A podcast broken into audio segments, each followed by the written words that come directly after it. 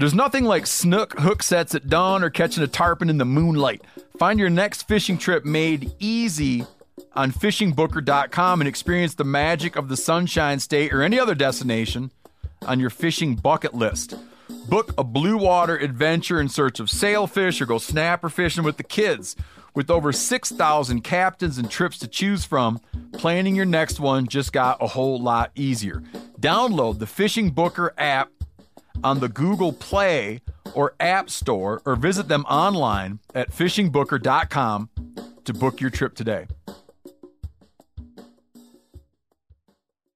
Outdoor adventure won't wait for engine problems. Things like hard starts, rough performance, and lost fuel economy are often caused by fuel gum and varnish buildup. SeaFoam can help your engine run better and last longer. You simply pour a can into your gas tank. Hunters and anglers rely on SeaFoam to keep their engines running the way it should the entire season. So pick up a can of SeaFoam today at your local auto parts store or visit SeaFoamWorks.com to learn more.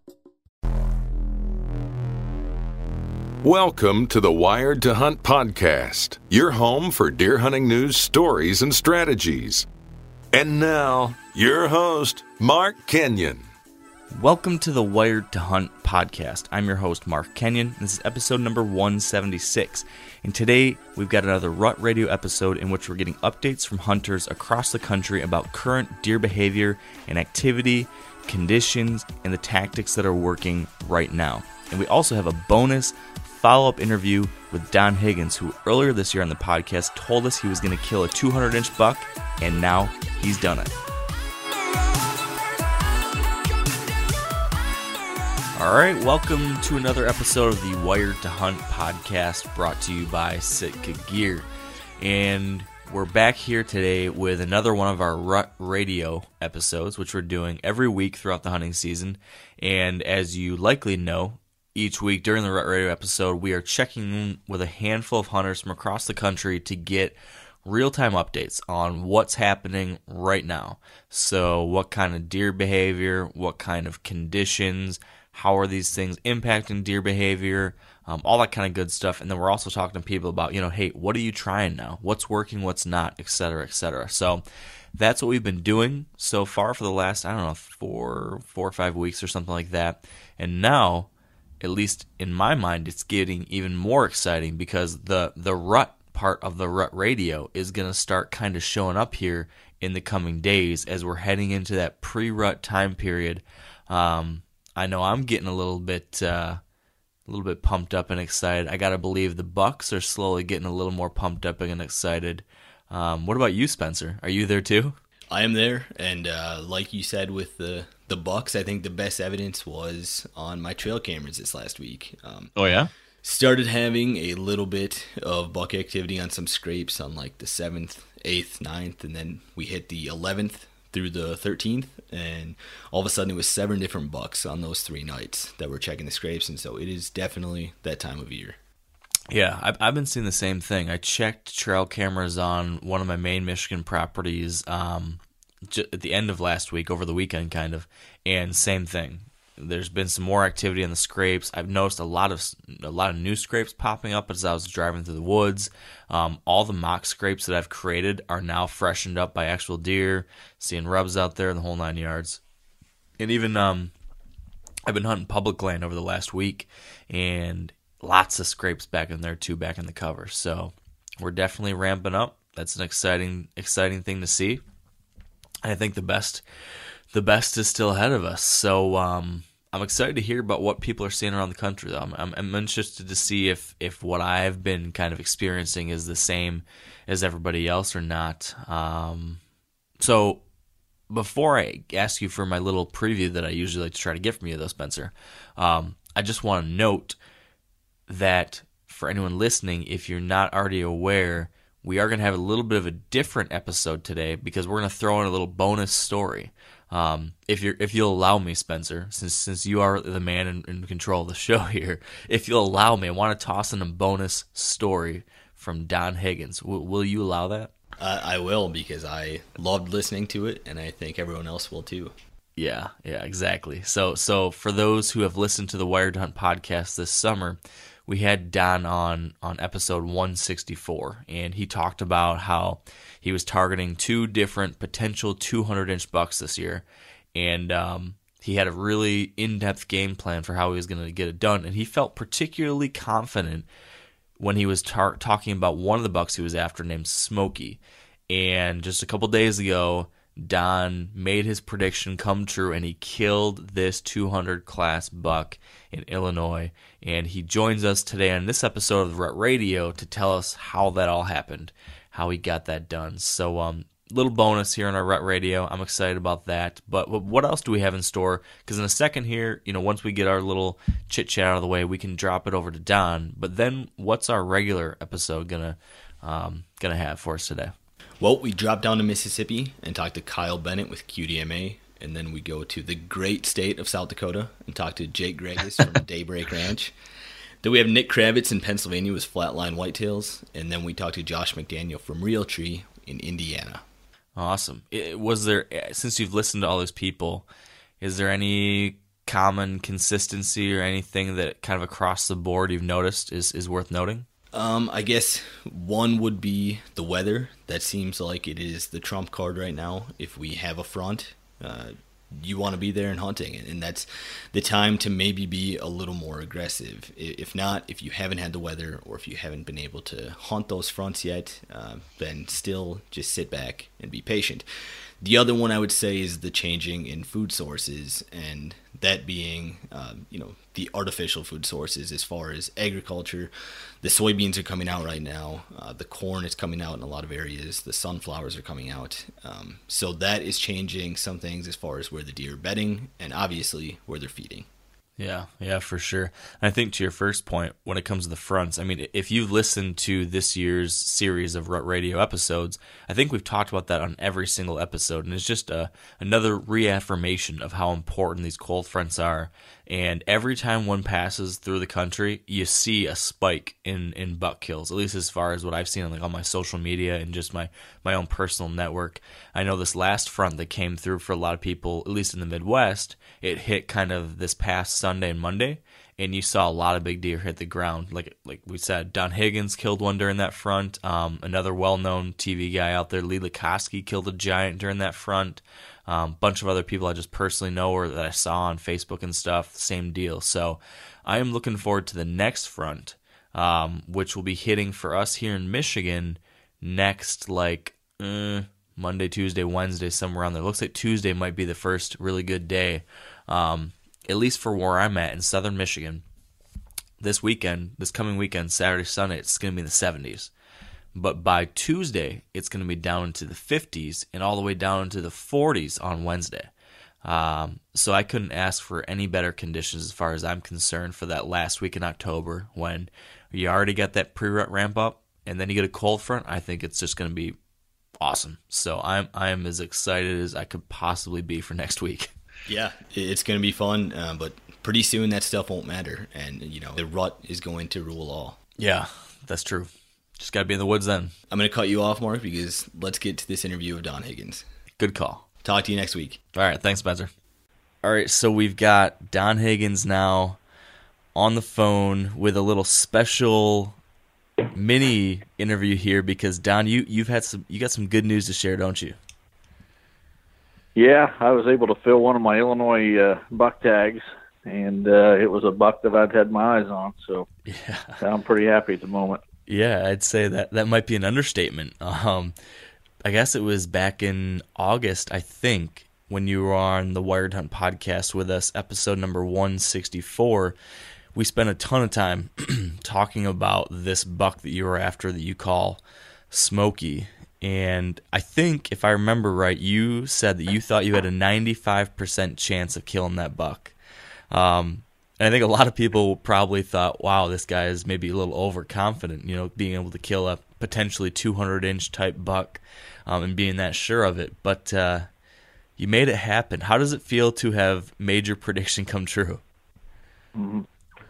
Well, actually, it kind of feels like a relief because, to be honest, after I did the podcast and I listened to it and got to thinking about it, I thought, man, that guy sounds just a little bit arrogant and overconfident, like you said.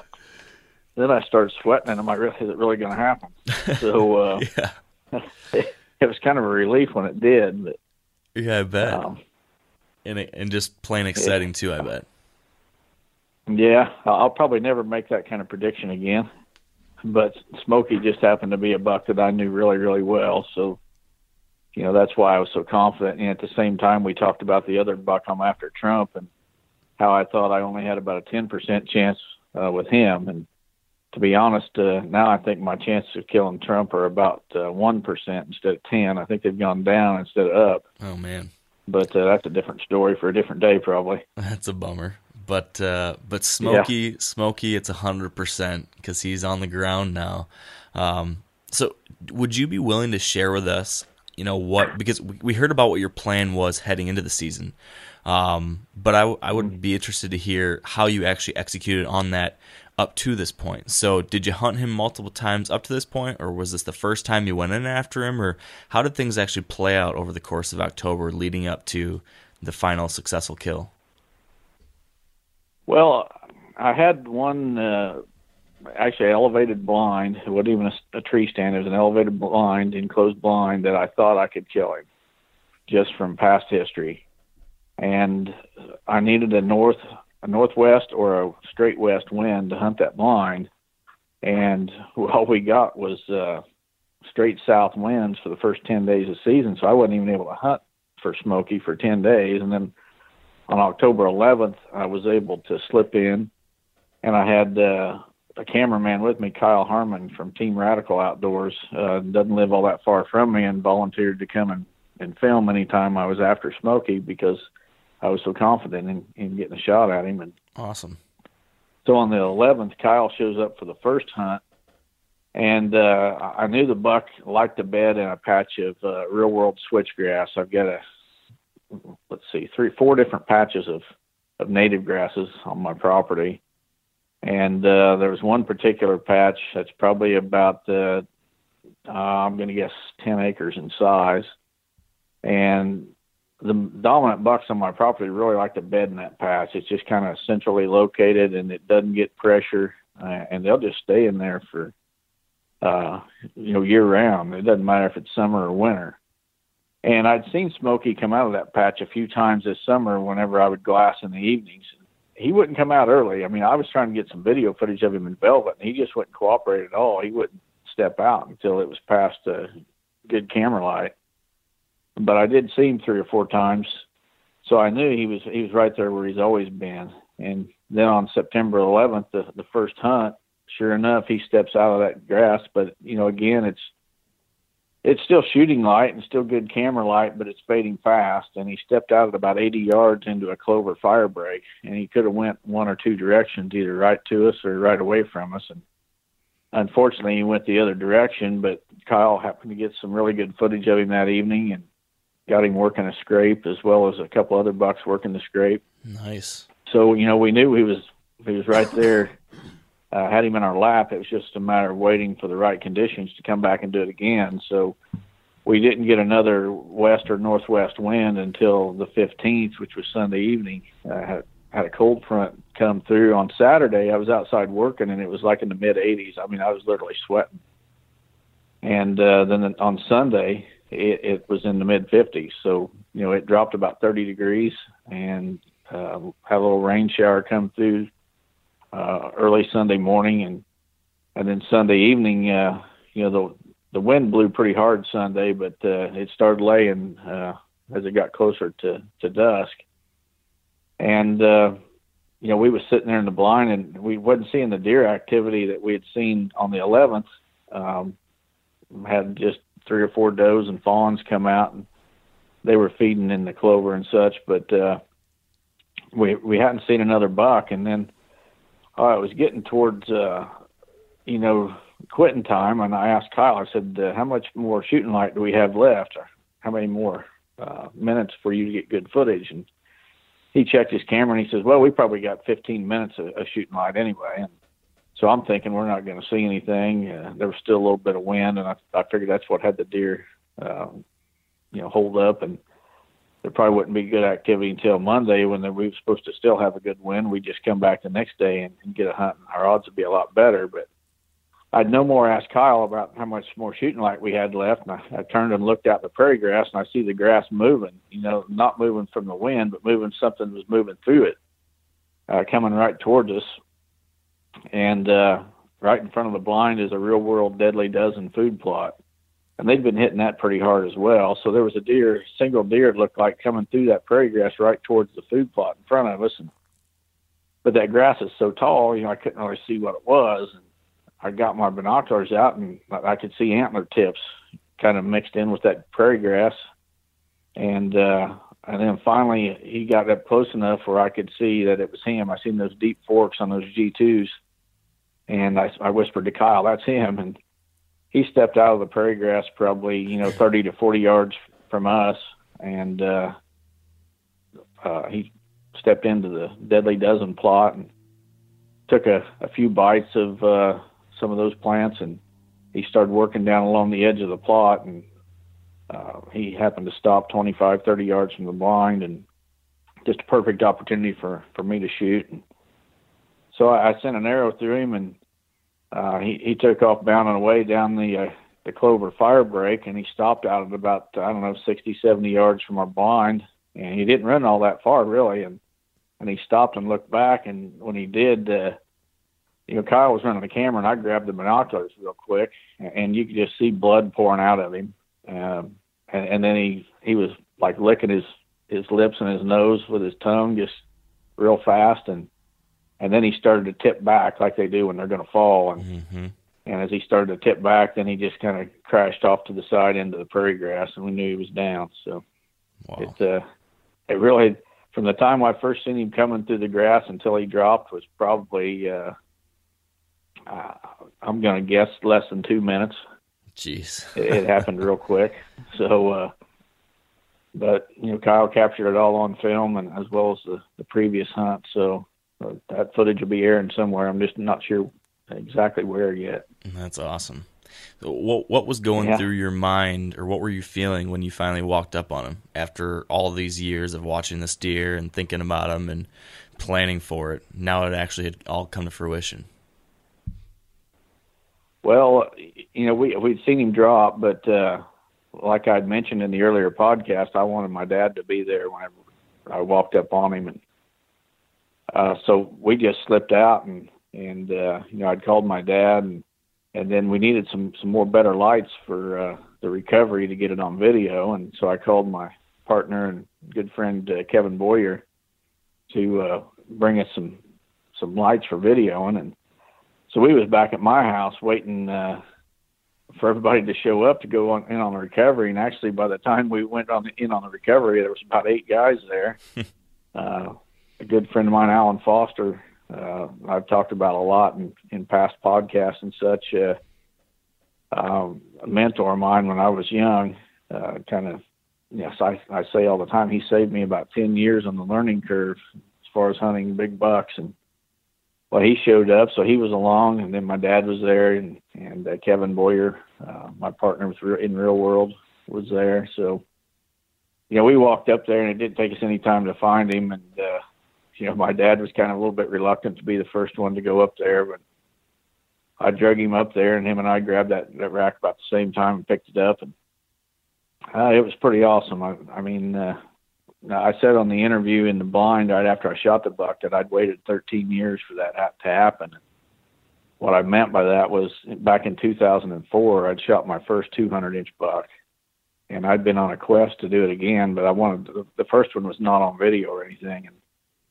I wanted to do it again. I wanted to do it on video.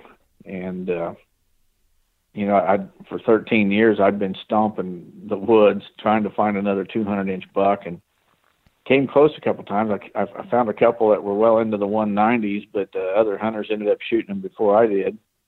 But, you know, when it all came together, you know, Kyle Harmon said, he said, I don't think I've ever seen you get worked up while you're hunting. But he said, you was worked up on that one, and yeah. And I was a little bit. I mean, it was almost like shooting my first deer again. So wow. it was a pretty sweet feeling. Yeah, I bet. So now that you accomplished this quest that you've been on for 13 years, is it everything you thought it would be, that you hoped it'd be? Do you feel like the sense of fulfillment that you thought you would at accomplishing this goal? Or I don't know. I mean, where's your head at now that you've checked this off the list that you've been trying to achieve for so long? Well, it's really a mix of emotions. I'm obviously happy and elated that I did it. But at the same time, there's almost a sense of regret that Smokey's not there to chase anymore, because I've been anxiously checking trail cameras for the last few years, looking for his picture. You know, in the summertime when I put the cameras out for the first time, I can't wait to get Smokey's pictures for that year to see if he's put on any antler growth over the previous year. And, there's a little bit of regret that that's gone. And, in a lot of ways, I don't feel any different than I did before. I'm still the same person I was. And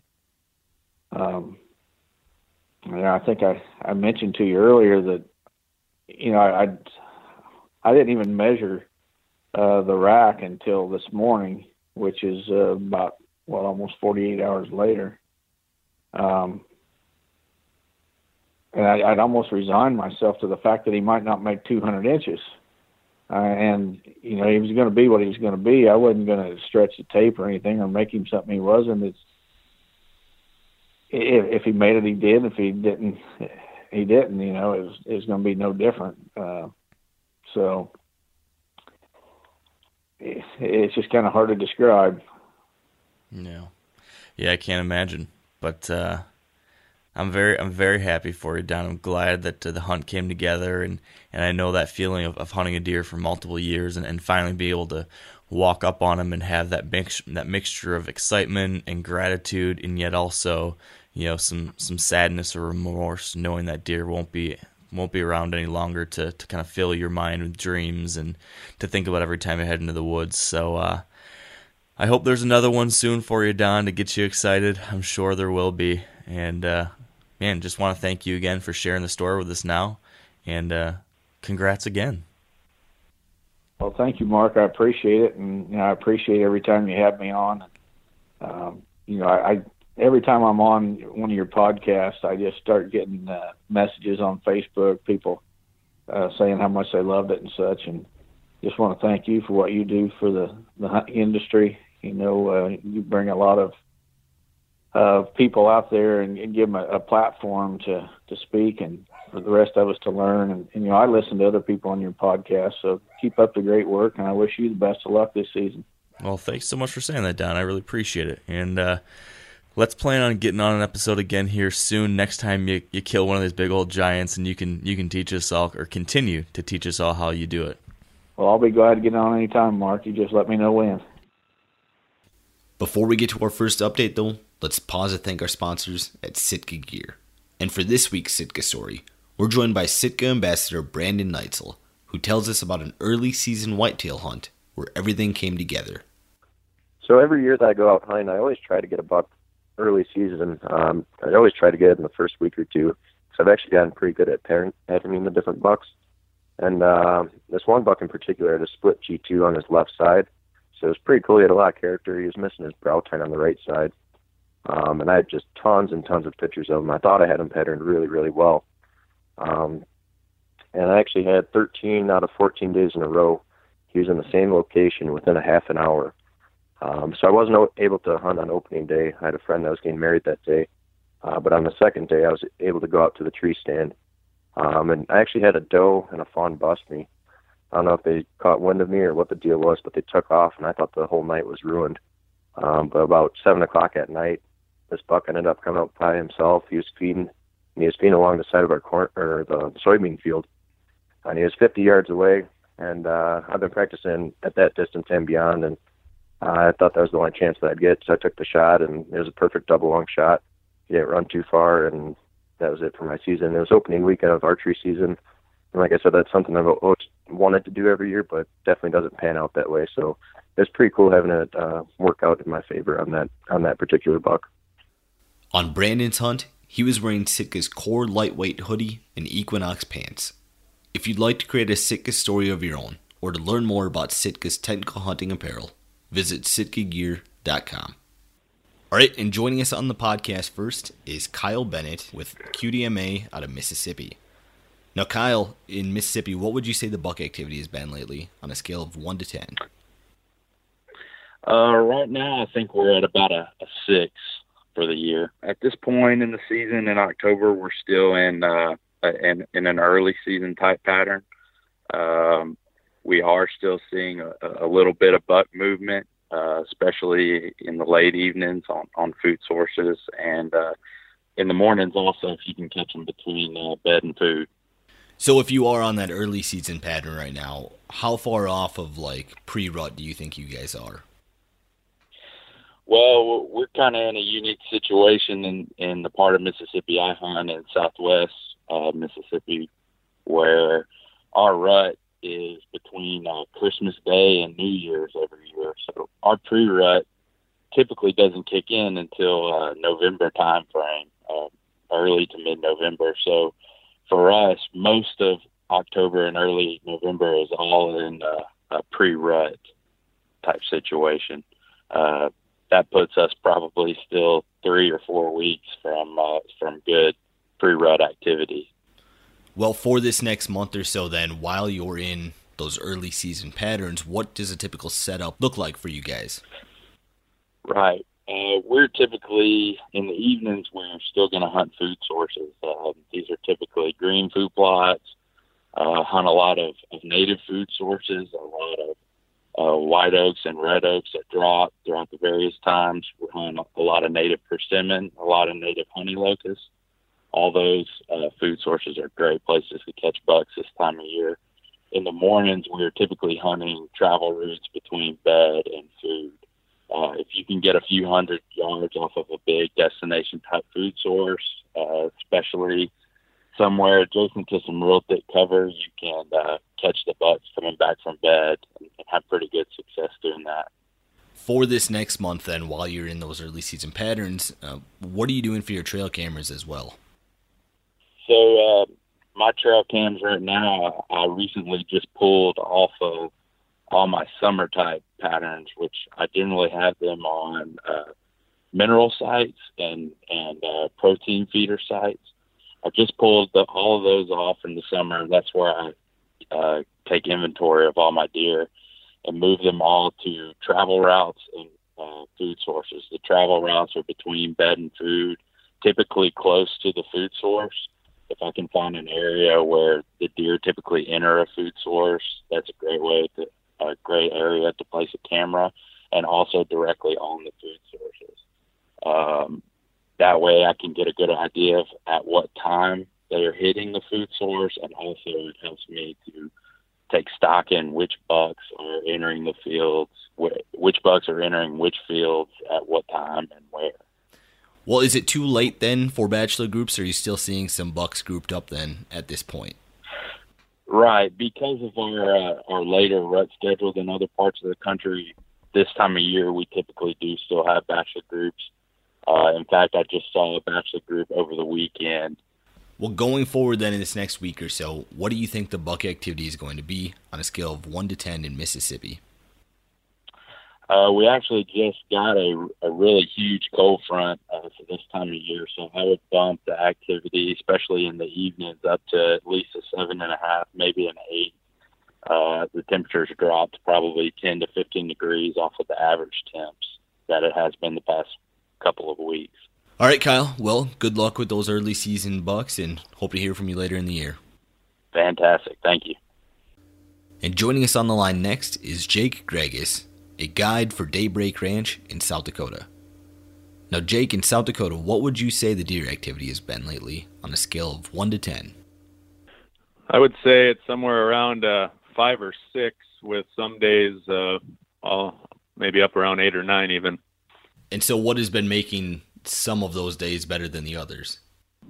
Well, going back about a week ago, 4 or 5 days after the full moon, we had some fronts come through that, high pressure days. And then chilly nights, it got down to 17 right here where we're at one evening, and deer were coming out of the woodwork those days. But with some warmer weather in and out of those days, some days are just better than others. Well, Jake, living in the heart of eggland there, how do you think harvest has been affecting deer patterns so far, and how do you think it's going to affect deer patterns going forward? I don't think it's affected much yet. Guys are just wrapping up harvesting soybeans right now. I know some guys are starting on corn and sunflowers here. So in the next week or two, there'll be some big changes. Deer are really spread out right now, living pretty much, well, I should say spending most of their days in those standing crops. And once those are harvested, I think it's going to really dictate where the deer spend their time. So you're going to see deer going from these crop fields to spending most of their time in farmyards and shelter belts, and even, you know, big bucks will probably even head for these weed patches in the middle of the open prairie, you know, some wild sunflowers or kochia weed. So, yeah, there'll be some big changes here once these crops start rolling out. Now, are you personally or any of the clients, have they been hunting any mornings yet, or has it been pretty much strictly evenings up until this point? Yeah, both, actually. Typically earlier in the year, you'd think you just want to hunt evenings, but with the right conditions, and we've had some pretty good days for cooler weather, especially in the morning, frost on the ground. We got a lot of places we can get kind of in between where the deer are making their rounds at night and headed back to cover in the morning, and we can be in the right place at the right time in the morning to intercept them. So deer activity has been actually pretty good in the mornings as well as the evenings. Some of those days when it was really chilly, the bucks were moving actually really late. I mean, 8:30, 9 o'clock in the morning, and some of the big bucks were still visible and making their way back to bed. Now, I know you run a number of trail cameras there, and what have those been telling you lately? Are there still a lot of bucks that are moving, you know, in the middle of the night, or have you been getting better movement as we've gotten deeper into October? Yeah, they're moving a lot at night, but they're also, like I said a little bit ago, they're coming, from what I gather, they're coming out of these crop fields in the evening, and they're making their way whatever distance, up to a few miles, to trees, wherever there's trees, you know, groves, farmyards, and they're really starting to scrape and rub on everything. So, I mean, there's apple trees in the backyard, and that's just covered with scrapes underneath it. So they're doing a lot of that at night, but once these crops come out and they're forced to spend more of their time closer to where those scrapes and rubs are, I think they'll be doing that, you know, more killable times of the day. Well, we are coming up quickly here on South Dakota's pheasant opener and living in the pheasant capital of the world. How do you think that's going to change things for you in deer hunting wise? It always makes it a little tougher. It pushes deer around. You know, if you have a big deer pattern and pheasant hunting goes on anywhere near where he's at, it could definitely spoil that for you. On the other hand, it can push in deer from neighboring properties, and all of a sudden you might have a big deer that you never knew was around, and all of a sudden he's the deer you're hunting. So it's good and bad, but it'll definitely push deer around, and that, along with the harvest getting rolling good here in the next week or two, there'll be a lot of changes going on. All right, Jake. Well, going forward in this next week or so, what do you think the deer activity is going to be on a scale of 1 to 10? Well, I think the bucks are getting more and more ramped up every day. Looks like we have a few warm days here, and then after this weekend, the 21st, I think it starts to cool down, and the extended forecast shows every day getting a little cooler from there, I believe. So, the hunting should actually get pretty good. The bucks are deer in general, and the bucks, they're going to get kind of pinched down. Right now, they're still spending most of their time where they did all summer in these standing crop fields, and they're going to start getting pinched down where you're hunting any of these places that they are rubbing and scraping and spending more of their time now. You'll be able to catch them doing those, those activities, maybe morning and evening. And then also on their way to food sources from there. So in my mind, they kind of do the opposite. They're going to end up doing the opposite of what they're doing now. Now they spend their time in the standing crops. In the evenings, they head for cover and trees and snoop around. And then now I think things will kind of reverse, and they'll spend their time in more of those farmyards and cover and make their way in the evenings to food sources. And the bucks will be checking out does as we get into later October here. So going forward in the next week or two, I would say the hunting's only going to get better. It'll probably be an 8 or a 9.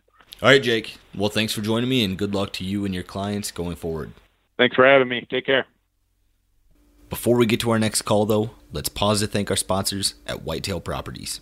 This week with Whitetail Properties, we are joined by Adam Hayden, a land specialist out of Ohio. And Adam is going to be giving us some tips on how to fix target panic. Well, there's numerous things you can do to get over target panic. I mean, at one point or another, I feel like just about every archer out there has struggled with this in some way, shape, or form. And, I think it'd be best just to talk about my experiences. I've shot competitively for several years on a national level. And one thing that helped me and helps me to continue to stay ahead of it is just doing some blank bell shooting. And by that I mean, it's as simple as hanging a target without a face on it, or you maybe you just put a blank face up, and you're not really paying attention to your pins. You're not paying attention to where your pin sits.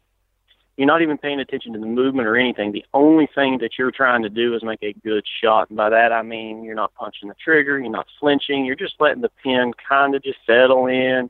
You're wanting it to steady up. You're relaxed. And you're pulling through the shot, you're following through, and there's, it's just one of the numerous things that you can do. And I typically do that with a back tension release. Over the past couple of years, I have began shooting with a wrist strap release while hunting, but occasionally I still use a back tension as well.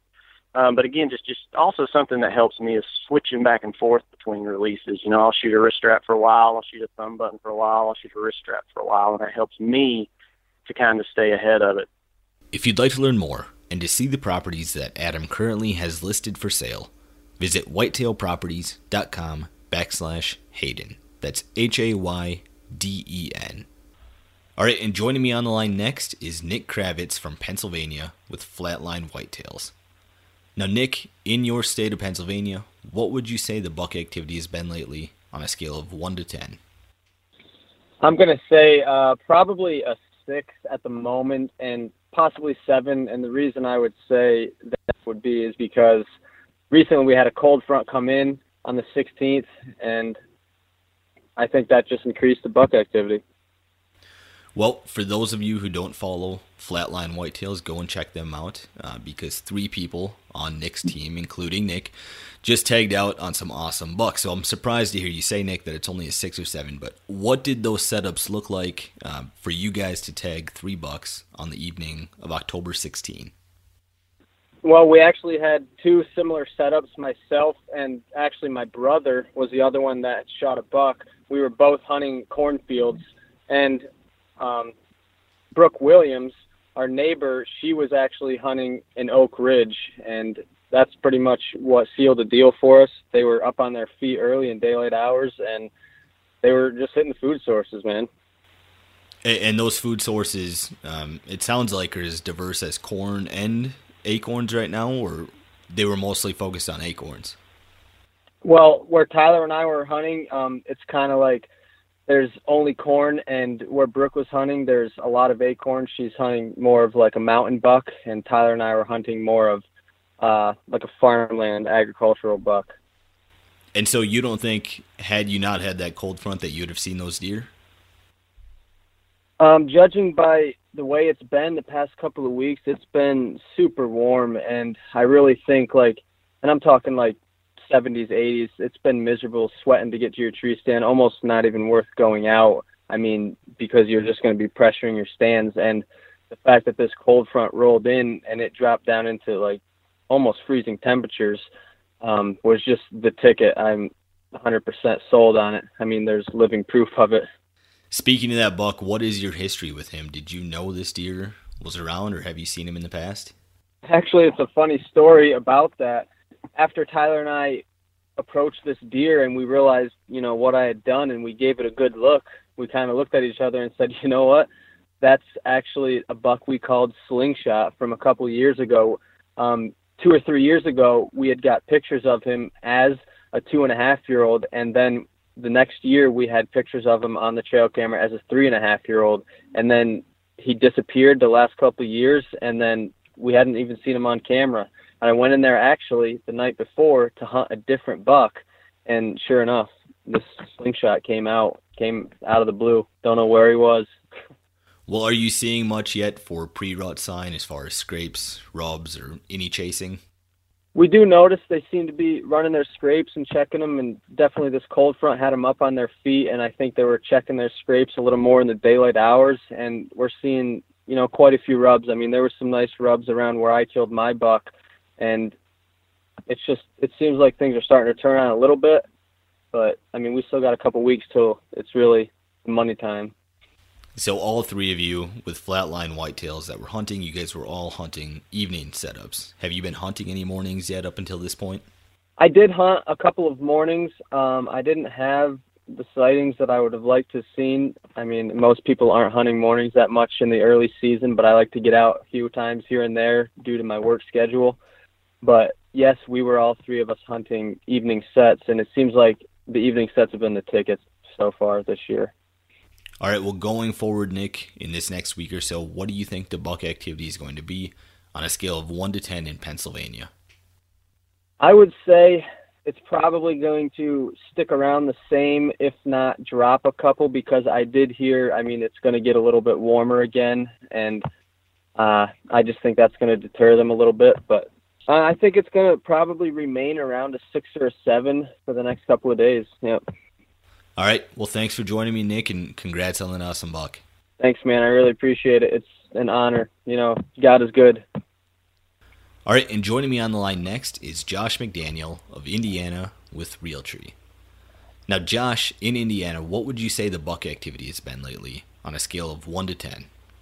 I'm looking at probably about a 4 out of 10 right now. It's pretty slow here. We just come out of a nice little front that was kind of that last little front, I feel like, of the early season that if you needed to get on one, to get on him then. It looks like it's going to warm back up on us a little bit. So it's just they're tough right now. It's deer movement's pretty slow.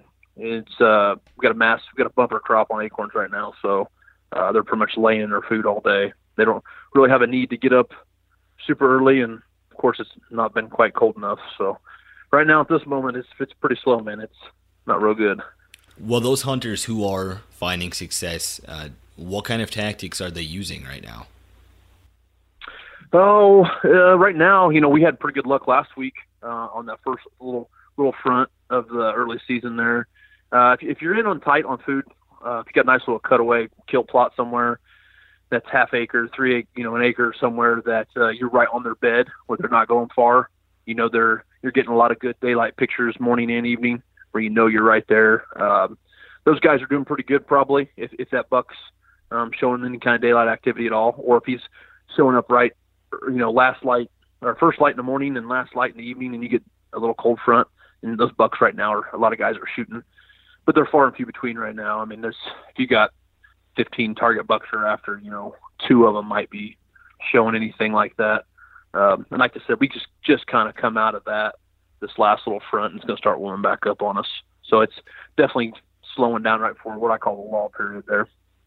So it sounds like, Josh, that you have just not been very aggressive at all unless you get the right weather. Is that correct? That's correct. Yeah, we got a little aggressive this last week. We killed a nice, a 6.5-year-old buck we've been after. But it was a perfect scenario. Like when you have the perfect storm, I don't mind getting a little aggressive. We had been waiting on a north wind, and we put in this kill plot, about, I don't know, 3/4 of an acre size, and I have a 2-acre lake, a real long lake that kind of comes up to it, and we literally got in a boat at the south end of it and just paddled our way all the way up to the plot almost. We literally have like 30 yards, and then we're in the set, and it's down in like a little bowl, so we come up out of the lake, and we're in our set. So that that was about the most aggressive I get. For the most part, we're sitting on edges.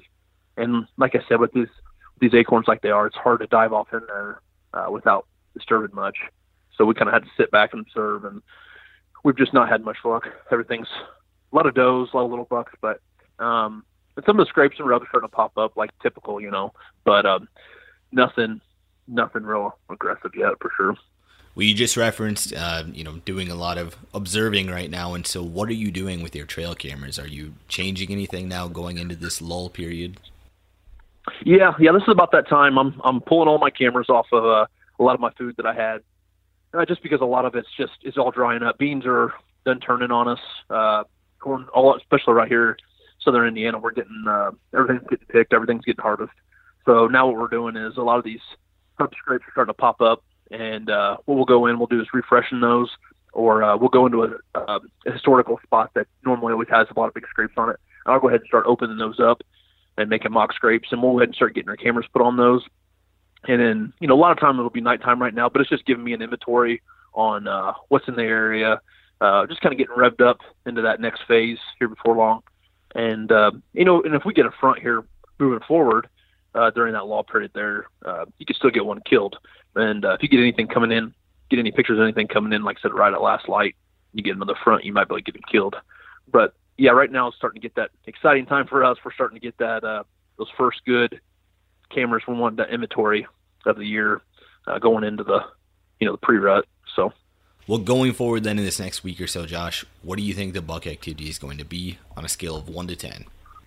Oh man, I've not looked too far ahead on the weather, but because weather trumps everything right now, so I don't want to give it too low a number. I'll go another 4, probably moving forward. But if we can get, if the guy can get one that he's got pretty pattern right now, as far as at least at that last light or first light in the morning, if the guy can get a good front right now, he can still get one killed. It's not the end of the world, but that weather makes a big deal on that. But right now, moving forward, I'm not real optimistic right now. Matter of fact, right now it's about the time we like to go and start harvesting some does, just to kind of knock the dust off and got to get ready for that next phase there. But yeah, 4 out of 10 probably is what I'd say. All right, Josh. Well, thanks for joining me, and good luck going forward. All right, thanks, buddy. And that concludes this week's episode of Wired to Hunt's Rut Radio. Good luck to everyone out there who's taking advantage of some gun seasons that are starting to open, as well as those of you who are going to be taking advantage of the cold front that's moving through next week. It is almost the 20s of October, everyone, and it is getting to be that time of year. Now, we'd like to thank our sponsors at Sitka, Whitetail Properties, Whitetail Institute, Maven, Matthews, Huntera, Yeti, and Trophy Ridge. And we thank you guys for listening. As always, stay wired to hunt. Outdoor adventure won't wait for engine problems. Things like hard starts, rough performance, and lost fuel economy are often caused by fuel gum and varnish buildup. SeaFoam can help your engine run better and last longer. You simply pour a can into your gas tank. Hunters and anglers rely on SeaFoam to keep their engines running the way it should the entire season. So pick up a can of SeaFoam today at your local auto parts store or visit SeaFoamWorks.com to learn more. I'm sure a lot of you guys remember the old ceremonial hunting tradition of eating the heart out of the first animal you kill. Meat from those organs are among the most nutrient-rich foods on the planet. You can get those same benefits your ancestors craved via convenient daily capsules from Heart and Soil. Find out more at heartandsoil.co. And remember, use code MeatEater for 10% off your purchase.